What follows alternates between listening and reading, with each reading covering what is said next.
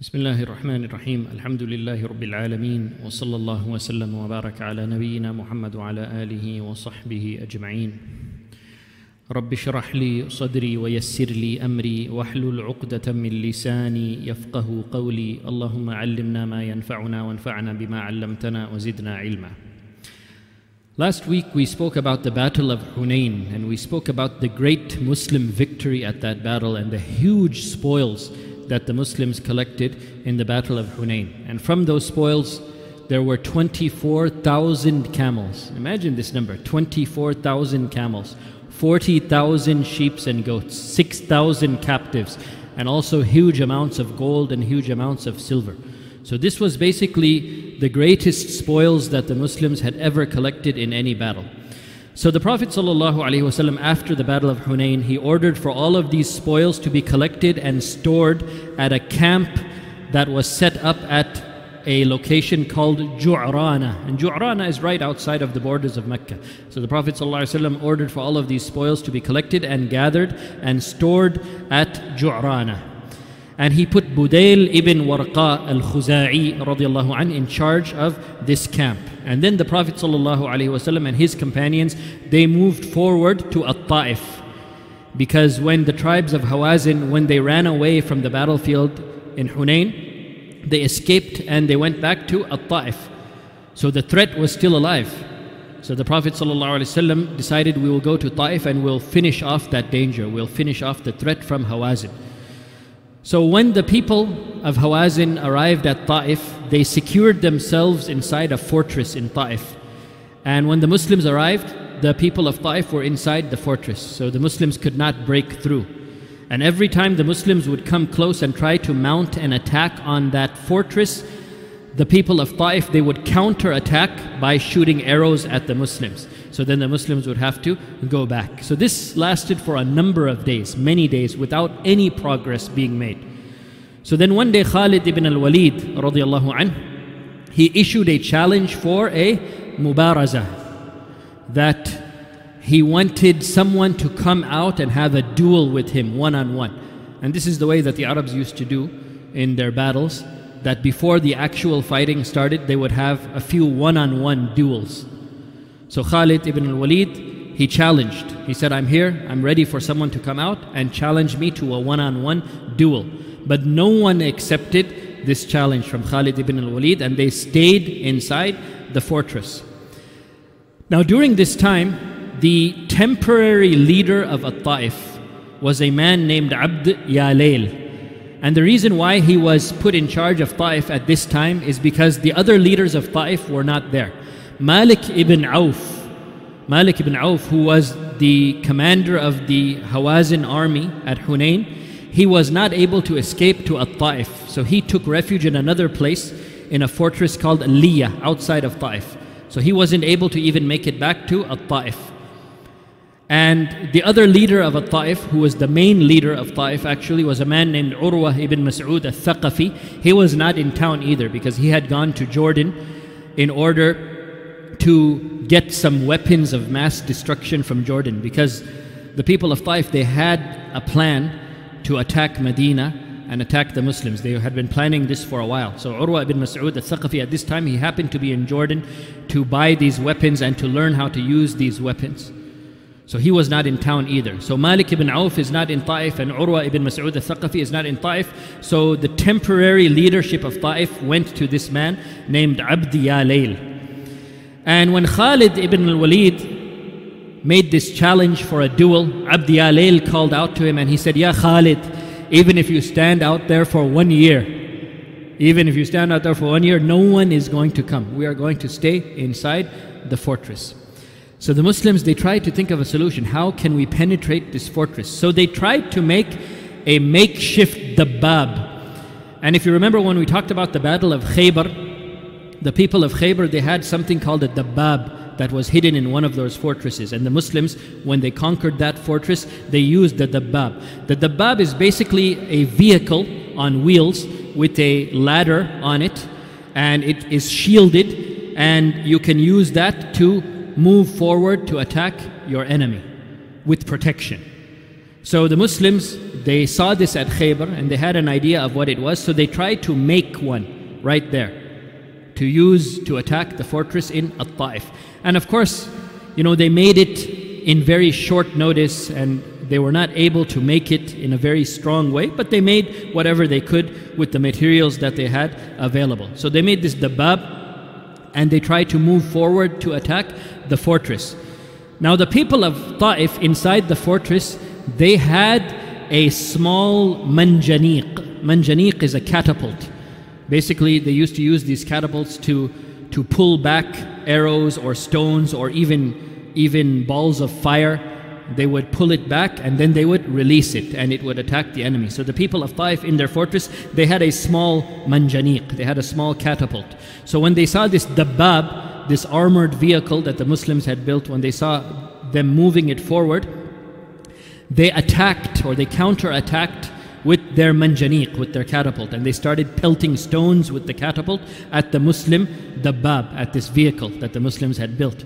And as we mentioned, this vehicle that they had built, this dabbab, it was not very well built because it was made in such a short time with whatever materials they had available. And of course, the ones who built it, they were not professionals at building such a thing. So it was not of the highest quality. So because of that, the people of Ta'if were able to break it down with their stones that they had, they had thrown with the catapult. So that dabbab was basically destroyed, and then the Muslims were exposed once again, and then the people of Taif started shooting arrows at them again. So then they had to retreat once again. So every time they try to move forward on that fortress, every time they have to retreat. And this goes on for a number of days. It actually went on for 20 full days with the Muslims making no progress to penetrate that fortress. So after 20 days of no progress, Abu Bakr radiallahu anh, he came to the Prophet sallallahu alaihi wasallam and he said, Ya Rasulullah, I have a suggestion, I have an idea that we can use to maybe go and penetrate the fortress. But the Prophet sallallahu alaihi wasallam said to Abu Bakr, he said, Ya Abu Bakr, inna Allah lam ya'dhan li bifathiha. He said, Ya Abu Bakr, Allah has not given me permission to conquer At-Taif. We're not going to be able to conquer At-Taif. Allah sent down revelation to the Prophet ﷺ telling him that you will not be able to conquer this city. You will not be able to conquer At-Taif. So the Prophet ﷺ knew that they would have to just go back, that they were not going to continue with this siege. So he told Abu Bakr radiallahu anh, Inna Allah lam ya'dhan li bifathiha. Allah has not given me permission to conquer Taif. So Abu Bakr radiallahu anh, he would submit to whatever the Prophet ﷺ said. Of course, he didn't even try to argue or ask questions or anything. So he said to the Prophet ﷺ, Okay, Ya Rasulullah, so that means we're going to leave? And the Prophet ﷺ said, Yes, we're going to leave. So prepare the people that we will move out from here and we will leave. So Abu Bakr, without any question, without any hesitation, he went to gather the people to prepare them to leave. And as he was leaving to go and prepare the people, he saw a heated conversation between Umar ibn al-Khattab radiallahu an, and a man named Abu Muhjin al-Thaqafi. Abu Muhjin al-Thaqafi, at that time he was still upon kufr. Later on he became a Muslim. But at that time he was still upon kufr and he was from the tribe of Thaqif, so he was on the enemy side. So Umar ibn al-Khattab radiallahu an, and Abu Muhjin al-Thaqafi, they were having a very heated conversation. Abu Muhjin, he said to Umar, he said, Look at you guys, 20 days you're standing out there, and what do you have to show for it? Nothing. You guys are really nothing. And then Umar radiallahu anh, he got very angry and he said, You know, you guys, you are just like a lizard inside a hole, just hiding inside the hole. But eventually you're going to have to come out. And when you come out, we will be here waiting for you. And even if we have to wait for a year, we will wait a year for you to come out of here. Umar radiallahu anh was saying this because he didn't know yet what the Prophet ﷺ had said. He didn't know what the Prophet ﷺ had informed to Abu Bakr. Inna Allah lam ya'dhan li bifathiha. Allah has not given me permission to conquer At-Taif. Umar didn't know about this yet. So he said to Abu Muhjin, even if we have to wait out here for a whole year, we will wait for you to come out. And once you come out, then you will see what we do to you. So Abu Bakr came across this conversation. So when he heard Umar say this, when he heard Umar saying, We'll wait for you for one year to come out, he said to Umar, Don't say this, Ya Umar, don't say this. because Allah has not given permission to the Prophet ﷺ to conquer this city. And Umar was surprised. He said, Did Rasulullah ﷺ say this? Did this come from Rasulullah ﷺ, this news, this information? And Abu Bakr radiallahu anh, he said, Yes. So once Umar knew that this is from Rasulullah ﷺ, that's it. Submit to it. No questions, no hesitation. So he said to Abu Bakr, So that means we're leaving? And Abu Bakr radiallahu said, Yes, we're leaving. So Umar was ready to leave as well. But there were some young Muslims, you know, the young Muslims who are very excited. Some of them were very sad about this. They really wanted to go and fight. So they said to the Prophet Ya Rasulullah, just give us one more chance, one more chance. We will go and try to attack the fortress. And then the Prophet ﷺ told them, Inna Allah lam ya'dhalli bi Allah did not give me permission to conquer this city. So what are you going to do? So then these shabab, these young men, they said, Ya Rasulullah, please just give us one chance, one chance. Let us try one more time. So the Prophet ﷺ said, Okay, you go ahead and try. You go ahead and try. So these young men, they organized themselves and they mounted a very strong attack on the fortress one last time. But they were countered again with a stream of arrows from the people of that fortress. So many arrows that it looked like a swarm of locusts had invaded. That's how many arrows were coming down. And every single one of those young men, Every single one of them, without any exception, was hit by one of the arrows. So they were all injured. Every single one, of them was injured. So, of course, they had to retreat And they were all injured. And when they came back to the Prophet, ﷺ, they were silent. They couldn't say anything. The Prophet ﷺ told them not to do it. But they insisted, and then the Prophet ﷺ let them go so that they would learn the lesson on their own. And they learned their lesson. Every single one of them was injured. So they came back and they couldn't say anything. Nobody spoke. So then the Prophet ﷺ said, Okay, now let's go. Ar Rahil, let's go. So they quietly prepared to leave. But they were still saddened by what had happened, and they asked the Prophet ﷺ, they said to him, Ya Rasulullah, make dua that Allah subhanahu wa ta'ala destroys the people of Taif, these people. May Allah subhanahu wa ta'ala destroy them. Make dua, Ya Rasulullah, that Allah destroys them. But instead, the Prophet ﷺ said, Allahumma hadi thaqifan atini bihim. He made dua to Allah subhanahu wa ta'ala not to destroy the people of Thaqif, the people of Taif. Rather, he made dua that, Ya Allah, guide Thaqif, guide the tribe of Thaqif. And this is the tribe of, the main tribe of Ta'if, which is also related to the tribes of Hawazin. He said, Allahumma hdi thaqifan wa'tini bihim. Ya Allah, guide Thaqif, guide the people of Ta'if, and bring them to me. Bring them to me. So the Prophet ﷺ made dua for them. So after they left Ta'if, the Prophet ﷺ went back to Ju'rana. Ju'rana, the place outside of Mecca where they had collected and stored all of the spoils that they had collected at Hunayn. So the Prophet ﷺ went back there to Ju'rana. But he didn't immediately distribute the spoils. And remember, these are huge spoils. Huge spoils.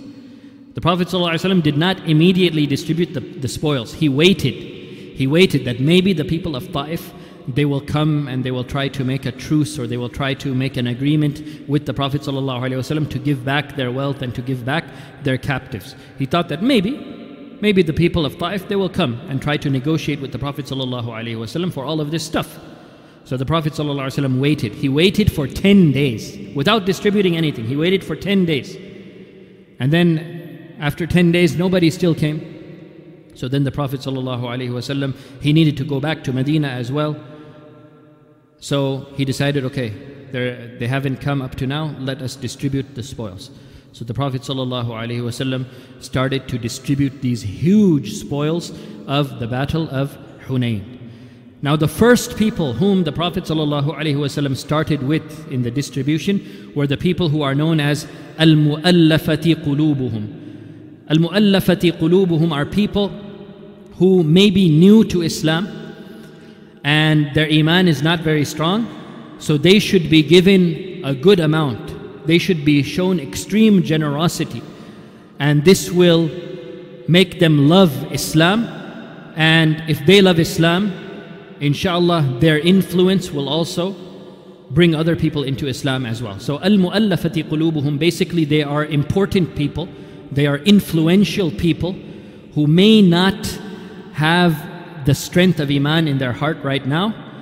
But if they become strong Muslims, then that will not only be beneficial for them as individuals, but because of their influence, many people will come into Islam as well. It will be beneficial for a lot of people. So these people are known as al-mu'allafati qulubuhum. And it could be some of the mu'allafati qulubuhum, maybe they're not even Muslim yet. But there is hope that they will accept Islam, and if they accept Islam, a large number of people will follow them into Islam as well. So, new Muslims who are weak up to this point in Iman, or people who hopefully will become Muslims and influence other people to become Muslims as well. These are al-mu'allafati qulubuhum. So the Prophet sallallahu alaihi wasallam he started in the distribution of spoils to these people, to al-mu'allafati qulubuhum. So the first person whom the Prophet wasallam distributed the spoils of Hunain to was Abu Sufyan. Abu Sufyan, who had just become a Muslim at the Fath of Mecca. And he is a very influential leader of the Quraysh. So the Prophet ﷺ wanted to show him extreme generosity and hopefully this would strengthen his iman. So the Prophet ﷺ gave Abu Sufyan 100 camels, 100 camels, and 100 uqiyah of gold and silver. 100 uqiyah, it's a, it's a big amount of gold and silver. So 100 camels and 100 uqiyah of gold and silver. And then Abu Sufyan, radiallahu anh, he said, Ya Rasulullah, what about my son Muawiyah? Can he have it too? And the Prophet ﷺ said, Yes, he can have it too. 100 camels for Muawiyah and 100 uqiyah of gold and silver for Muawiyah as well. And then Abu Sufyan said, Ya Rasulullah, what about my other son Yazid? The Prophet ﷺ said, For him as well. 100 camels for him and 100 uqiyah of gold and silver for him as well. So Abu Sufyan collected this on behalf of himself and his two sons. And the gold and silver was so much that Abu Sufyan, he could barely carry it. It was so heavy that he had a hard time picking it up to take it. So Abu Sufyan said, Can someone help me with this? And Rasulullah said, No, no one will help you with it. You have to take it by yourself. So then Abu Sufyan, with a lot of difficulty, he picked it up on his shoulder and he went away. It was very difficult for him, but he moved away with that. The next person that the Prophet ﷺ distributed the spoils to was Uyayna ibn Hisn. Remember Uyayna ibn Hisn, also known as Al Ahmaq al Muta', the leader of the tribe of Ghatafan. So he was a new Muslim and his Iman was very weak at this time. And the reason why he even became a Muslim was for spoils. So the Prophet ﷺ wanted his Iman to be strengthened and he thought if he gives him from these spoils, it will, it will develop a love of Islam in the heart of Uyayna ibn Hisn. So the Prophet ﷺ also gave him 100 camels and 100 uqiyah of gold and silver. And then Al Aqra' ibn Habis, who was also a new Muslim. The Prophet ﷺ gave him the same amount. And then even Safwan ibn Umayyah. Safwan ibn Umayyah was one of the biggest enemies of the Prophet ﷺ in Mecca. And up to this point, Safwan ibn Umayyah still had not accepted Islam yet. But he came back to Mecca under a promise of safety from the Prophet ﷺ.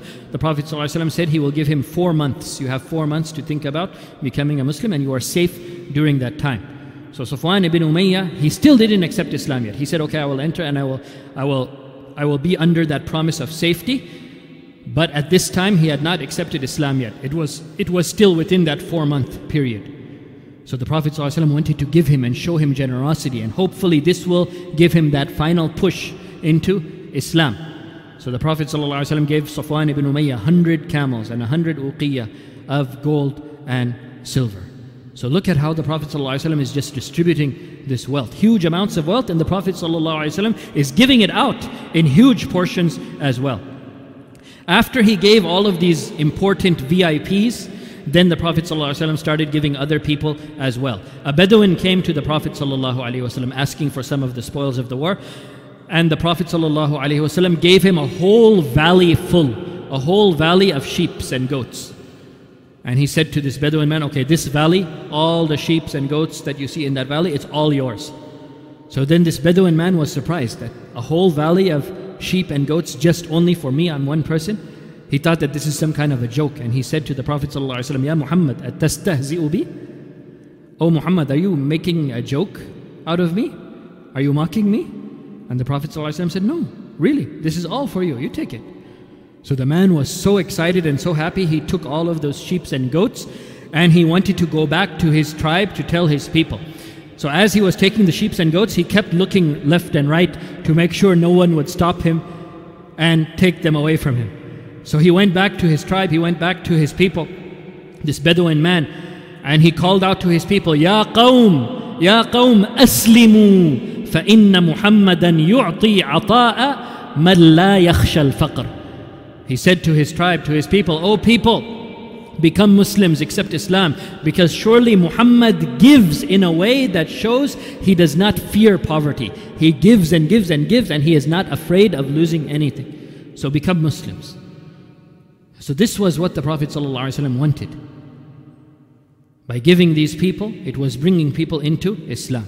So when this man came and he told his people, all of his people came and they accepted Islam. Walhamdulillah. Other Bedouins started gathering around the Prophet ﷺ, pulling him, Ya Rasulullah, give us some, give us some, give us some. Until around him there were so many people pushing him and pulling him, hoping to get some of the spoils. And the Prophet ﷺ told them, I will not hold anything back from you. Everything will be distributed. Everything will be distributed. So while the distribution was going on, while this distribution was going on, a woman from the captives, a woman who was from those who were captured, she came forward and she said, Leave me, leave me. She said to the people, Leave me alone, leave me alone. I am the sister of your Prophet. She was saying to the Sahaba, I am the sister of your Prophet, so leave me, leave me. And then the Sahaba, they said to this woman, What are you talking about? Our Prophet doesn't have any sister. We don't know of any sister of our Prophet. And she said, Yes, I am his sister. Just take me to him. Take me to him. So they said, Okay. And they took her to the Prophet. ﷺ. And this was an elderly woman. She was around 70 years old. And they brought her to the Prophet. ﷺ. And she said to the Prophet ﷺ, I am your sister. And the Prophet ﷺ said, Who are you? He didn't recognize her. And she said, I am Shayma bint al Harith. I am Shayma bint al Harith, the daughter of Halima as-Sa'diyah. If you remember Halima as-Sa'diyah, she was the wet nurse of the Prophet sallallahu alaihi wasallam. She was the foster mother of the Prophet sallallahu alaihi wasallam. And the Prophet sallallahu alaihi wasallam took milk from Halima as-Sa'diyah.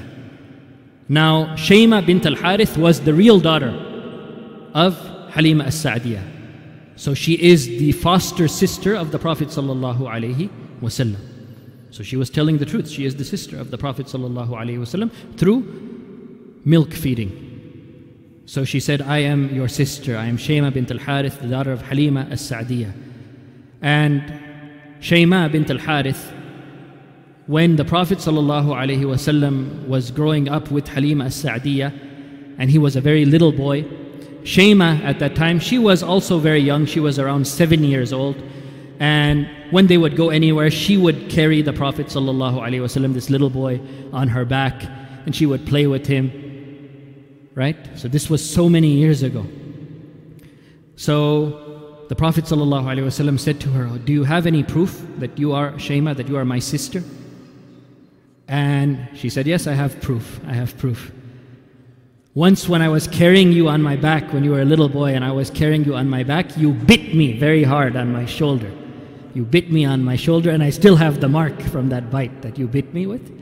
And the Prophet, ﷺ, he remembered that and he said, Sadaqti, you have spoken the truth. And then he realized, yes, this is actually his sister, Shayma bint al Harith. So the Prophet ﷺ took off his garment and he put it on the ground so that she could sit there to honor her. And he freed her. She was from the captives that, was, that, that were taken that day because she was from the tribe of Bani Sa'd, which is one of the tribes of Hawazin.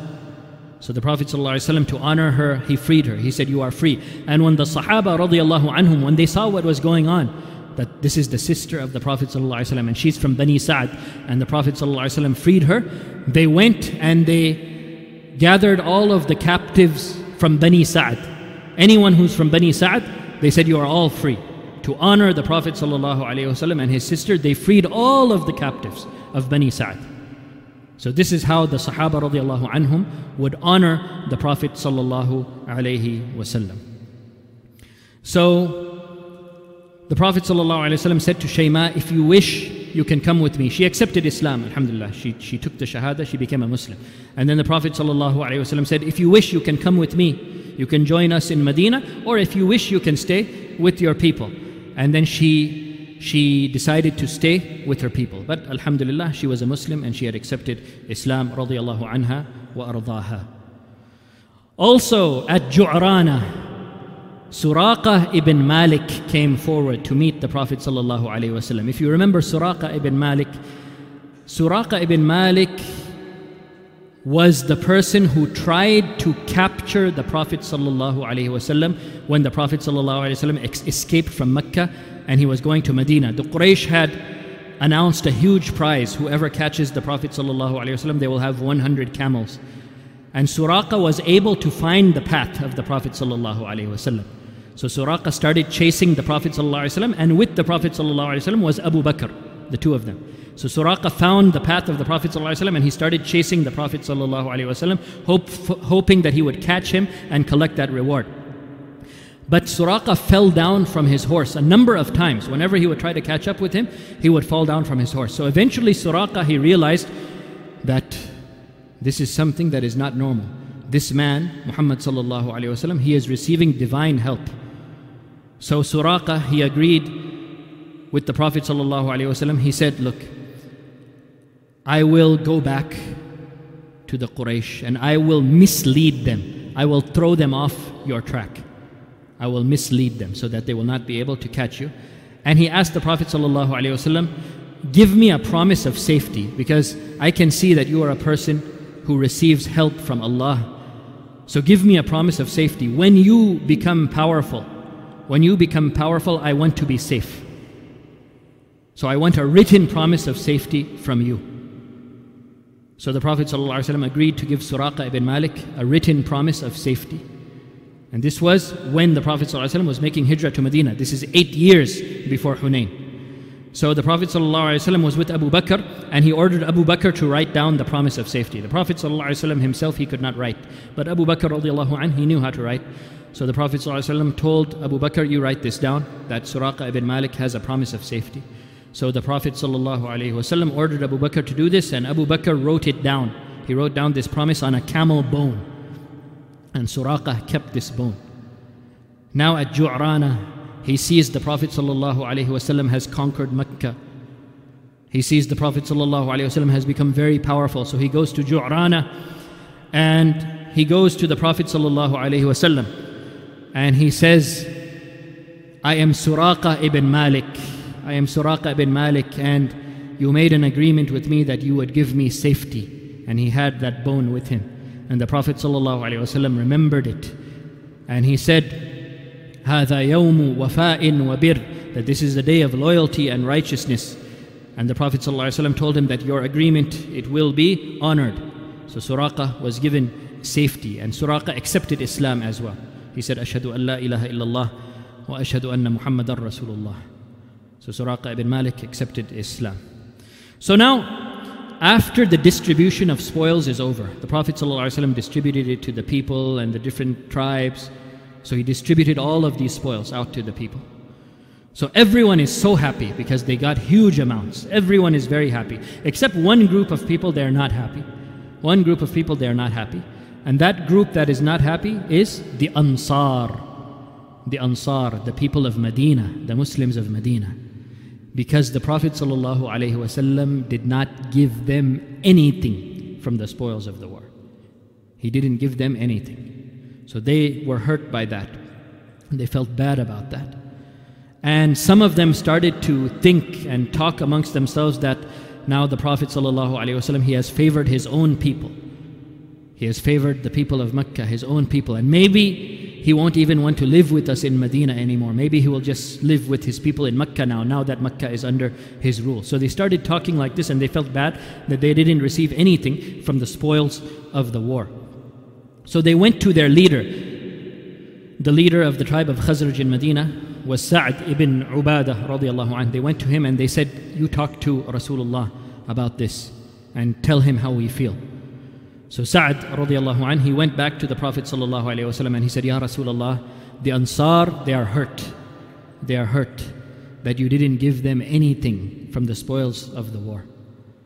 And then the Prophet ﷺ said to Sa'd, What about you, Sa'd? How do you feel about it? And then Sa'd radiallahu anh, he said, Ya Rasulullah, I am just a person from my people. I am one from amongst my people. So then the Prophet ﷺ said, Okay. And he ordered Sa'd, gather all of the Ansar. I want to have a meeting with the Ansar. Not with the other people, just the Ansar. Gather all of the Ansar. I want to speak with them. So Sa'd radiallahu anh, he gathered the Ansar. They all came together. And then the Prophet ﷺ came and he addressed them. He addressed them, and after praising Allah subhanahu wa ta'ala, the Prophet ﷺ, he said, يا معشر الأنصار ما قالة بلغتني عنكم ووجدة وجدتموها في أنفسكم ألم آتكم ضلالا فهداكم الله بي وعالة فأغناكم الله وأعداء فألف الله بين قلوبكم قالوا بلى الله ورسوله أمن وأفضل. قال ألا تجيبوني يا معشر الأنصار؟ قالوا وما نجيبك يا رسول الله؟ ولله ولرسوله المن والفضل. قال أما والله لو شئتم لقلتم ولصدقتم ولصدقتم أتيتنا مكذبا فصدقناك ومخذولا فنصرناك وطريدا فآويناك وعائلا فأغنيناك. أوجدتم في أنفسكم يا معشر الأنصار في لعاعة من الدنيا تألفت بها قوما ليسلموا ووكلتكم إلى إسلامكم. أفلا ترضون يا معشر الأنصار أن يذهب الناس بالشاة والبعير وترجعون برسول الله في رحالكم؟ فوالذي نفس محمد بيده أن لولا الهجرة لكنت امرأ من الأنصار. ولو سلك الناس شعبا وسلك الأنصار شعبا لسلكت شعب الأنصار. اللهم ارحم الأنصار وأبناء الأنصار وأبناء أبناء الأنصار. فبكى القوم حتى أخلصوا لحاهم وقالوا رضينا برسول الله صلى الله عليه وسلم قسما وحظا. ثم انصرف رسول الله صلى الله عليه وسلم وتفرقوا So the Prophet صلى الله عليه وسلم he gathered the Ansar and he said, Oh, you of the Ansar, what is this talk that has reached me from you? What is this thing that you have found inside your souls? When I came to you, when I came to you, Ya Ansar, when I came to you, were you not lost and Allah guided you through me? Were you not poor and Allah made you rich? Were you not each other's enemies and Allah put love into your hearts? And the Ansar, they said, Yes, Allah and His Messenger are the most gracious and bountiful. So then the Prophet ﷺ said, Why don't you answer me, Ya Ansar? Why don't you answer me? And then the Ansar said, What answer can we give you, Ya Rasulullah? Bounty and grace belongs to Allah and His Messenger. Bounty and grace belongs to Allah and His Messenger. Then the Prophet ﷺ said, But by Allah, I swear by Allah, if you had wished, you could have said, and you would surely have been telling the truth, and I would confirm that you are telling the truth. If you wanted to say, you could say, You, O Prophet of Allah, you came to us rejected by your people.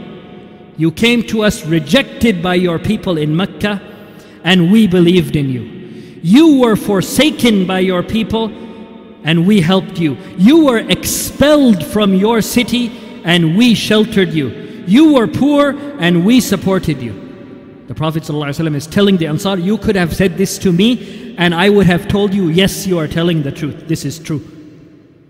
And then he said, Ya ma'shar al Ansar, O people of the Ansar, I have given these people the wealth of this world to gain the love of these people so that they may become Muslims. I did it just to attract their hearts towards Islam.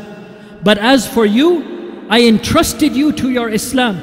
I know that you're people who are strong in their iman. Your Islam is strong in your heart. You don't need camels and goats and gold to make your iman strong. I trust you with your Islam. That's why I didn't give you anything.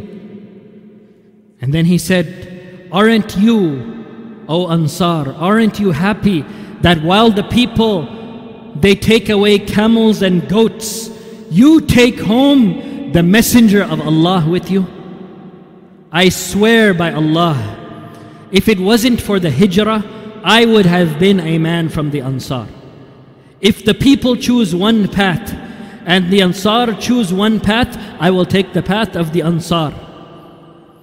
Then he made dua for them. He said, Allahumma arhamil ansar wa abna al ansar wa abna'a abna al ansar. Oh Allah, have mercy on the ansar and have mercy on the children of the ansar and have mercy on the children of the children of the ansar. So this was a very emotional speech that the Prophet ﷺ gave to the Ansar. And the Ansar, they were so moved by this and it made them think like, yeah, these guys, they get camels and goats and gold. But we have Rasulullah with us. We're going to go back to Medina and he's going to come with us. We get to live with him. We get to see him every day. What is better, having a camel and a goat and a piece of gold or living with Rasulullah sallallahu alaihi wasallam? They realized it that they were the ones whom Allah subhanahu wa ta'ala had given the greatest portion to. They realized it. And when the Prophet ﷺ said this, they were so moved by this speech that their beards became soaked with their tears. They were all crying, and their beards became soaked with their tears, and they couldn't say anything. They were so moved by this. All they could say was, رضينا برسول الله قسما وحظا We are happy, we are pleased with the Messenger of Allah sallallahu alaihi wasallam as to the division and our share. We are happy, we don't need anything we have Rasulullah sallallahu alaihi wasallam. That is enough for us. So after the spoils were distributed, as the Muslims were preparing to go back, now the Muslims are preparing to leave Ju'rana. The spoils are distributed. Now finally, now a delegation from the tribes of Hawazin, they came to the Prophet ﷺ to negotiate getting their wealth and their captives back. But now everything has been distributed already. The Prophet ﷺ waited for them for many days for this. They didn't come, the Prophet ﷺ distributed the spoils. Now, after the spoils are distributed, now they came. But they're too late. So they went to the Prophet ﷺ and they tried to negotiate with him and discuss with him. We want to have our wealth and our families back. And the Prophet ﷺ said to them, I waited for you. I waited for you, but now it's been distributed. And I can't give you back everything. I can't give you back the wealth and the captives. So what do you prefer? If I can give you back something, would you prefer wealth or the captives? And they said, We will prefer the captives because those are our family members. As for the wealth, we can earn it again that can be replaced. But as for our family members, we cannot replace them. So we prefer the family members. So the Prophet ﷺ, very mercifully and kindly, he said to them, Okay, I will gather my companions and we will see what we can do. So the Prophet ﷺ gathered his companions and he allowed this delegation from Hawazin, he allowed these people to address the Sahaba, to ask back for the spoils. So this delegation from Hawazin said to the Sahaba, Please, you took everything that we had. You took our wealth. You took our, our families. Please give it back to us. We have nothing. So the Sahaba radiallahu anhum, they agreed to give back the captives. Okay, the women and the children, you can have them back. You can have the captives back, but not the wealth. The wealth we will keep. So they agreed to this. The people of Hawazin, they agreed to this. Okay, as long as we can have our captives back and our families back, we are okay with this. So they agreed, the Sahaba agreed to give back all of the captives, except Uyayna ibn Hisn, again, the leader of Ghatafan, he said, No, I'm not going to give back my captives. So then the Prophet ﷺ said to Uyayna, he said, Look, just release them, give them back, and I will, I will take care of it. I will compensate you for it. I will compensate you for it. So Uyayna, he said, Okay, every captive I release, I want in its place four camels. Every captive I release, I want four camels in compensation for that. So the Prophet ﷺ said, Done, you have it. No problem. So the captives were released. All of the captives were released.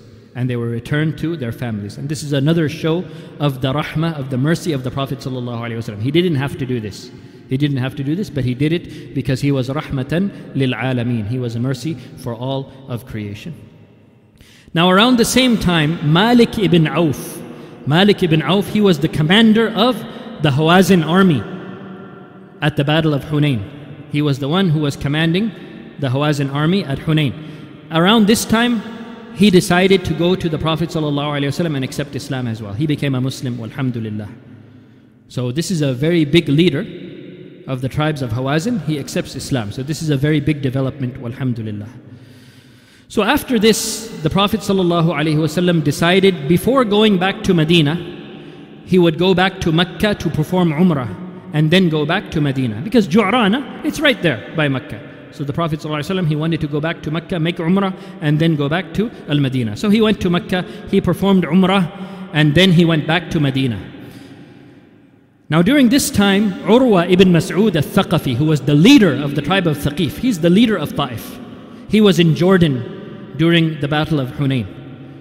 He heard about what had happened, and he decided that he should become a Muslim too. So he was on his way back from Jurash, but instead of going to Ta'if, he went to Medina. He went to Medina, he met the Prophet ﷺ, and he told the Prophet ﷺ that he wants to become a Muslim, and he accepted Islam, alhamdulillah. He said, Ashhadu an la ilaha illallah wa ashhadu anna Muhammadan Rasulullah. So now, the leader of Ta'if, the most important person in Ta'if, now he has accepted Islam, alhamdulillah. After he became a Muslim, he asked the Prophet ﷺ for permission to go back to Ta'if. He said, Ya Rasulullah, let me go back to Ta'if and let me call Thaqif, let me call my tribe, let me call my people to Islam.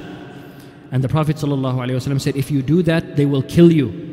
Because they were still very deep enemies of the Prophet ﷺ and Islam. So the Prophet ﷺ feared for Urwa ibn Mas'ud. He said, If you go back and you start preaching Islam to them in Taif, they will kill you. And Urwa said, Look, they are my people, so I have to call them to the truth.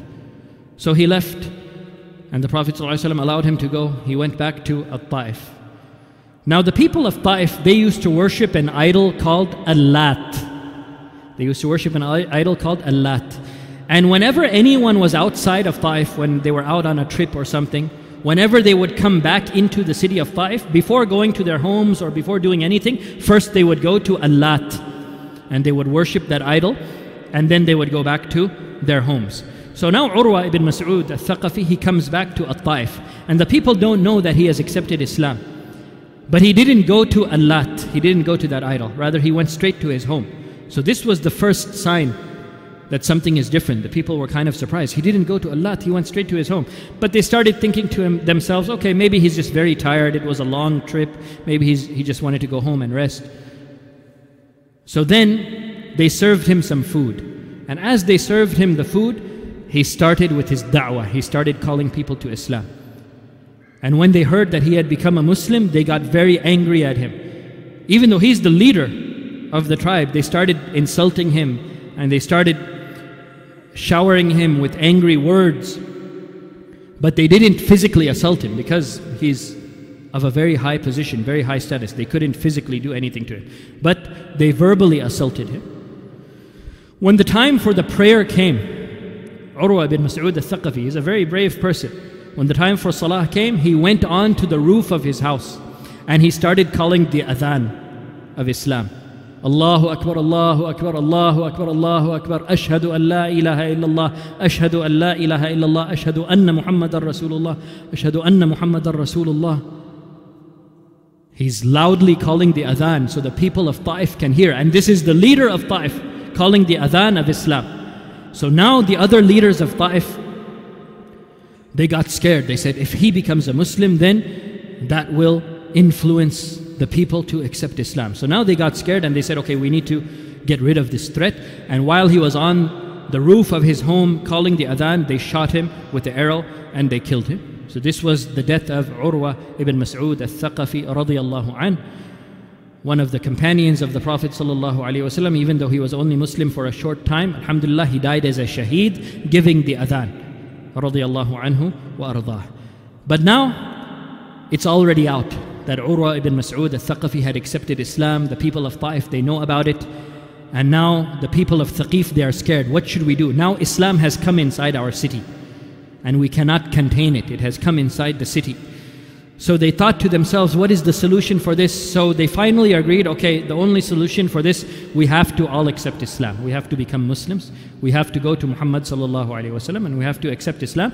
But let us try to make some conditions. Let us go to Muhammad and tell him we will accept Islam, but we have certain conditions to accept Islam. That was their idea. So they sent a delegation from At-Ta'if to go to the Prophet to tell him that Ta'if, the people of Ta'if are ready to accept Islam. So the Prophet was very happy to receive this delegation. But then they told him, they said, but we have some conditions. We will accept Islam, but we have some conditions. So the Prophet ﷺ asked them about their conditions. And they said, okay, our condition is we will accept Islam, but we want permission to commit zina. We want permission for zina. And the Prophet ﷺ said, No, this can never work. This can never work. This condition is rejected. So they said, Okay, okay. We will accept Islam, but we have the condition that you will still continue to allow us to drink alcohol. And the Prophet ﷺ said, No, you will not have that condition. It's not acceptable. So then they said, Okay, okay. We will accept Islam, but our condition is you continue, you allow us to continue dealing with interest, with riba. And the Prophet ﷺ said, No.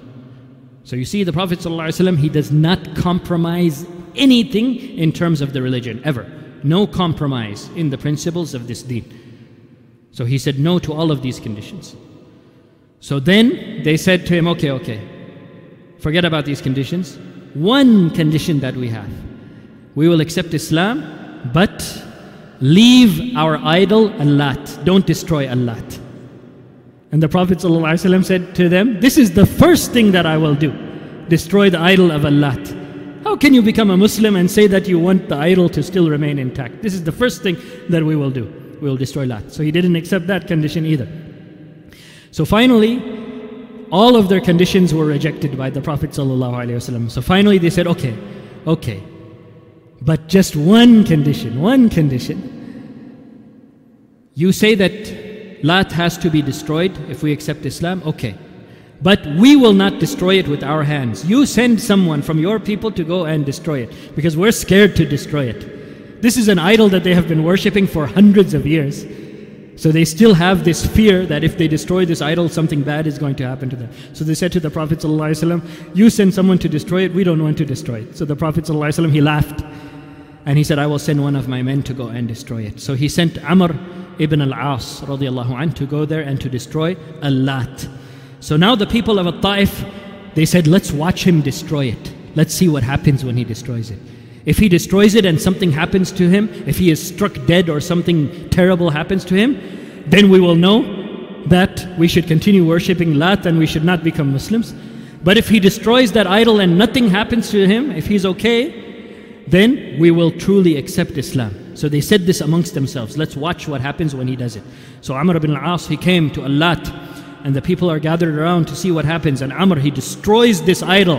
He destroys this idol, Allat, that these people had been worshipping for centuries. He destroys it. It's completely destroyed. And Amr is fine. Nothing happened to him, alhamdulillah. So now they saw this and they said, okay, Islam is the truth. And they accepted Islam. And now the city of At-Ta'if is Muslim. Walhamdulillah. So that is how Islam entered the city of At-Ta'if. So these events happened towards the end of the eighth year of the hijrah of the Prophet sallallahu alaihi wasallam. And next year, insha- uh, next week, inshallah, we will talk about some of the events that happened the following year in the ninth year of the hijrah, a'lam, sallallahu wa sallam wa baraka ala nabiyyina Muhammad wa ala alihi wa sahbihi ajma'in.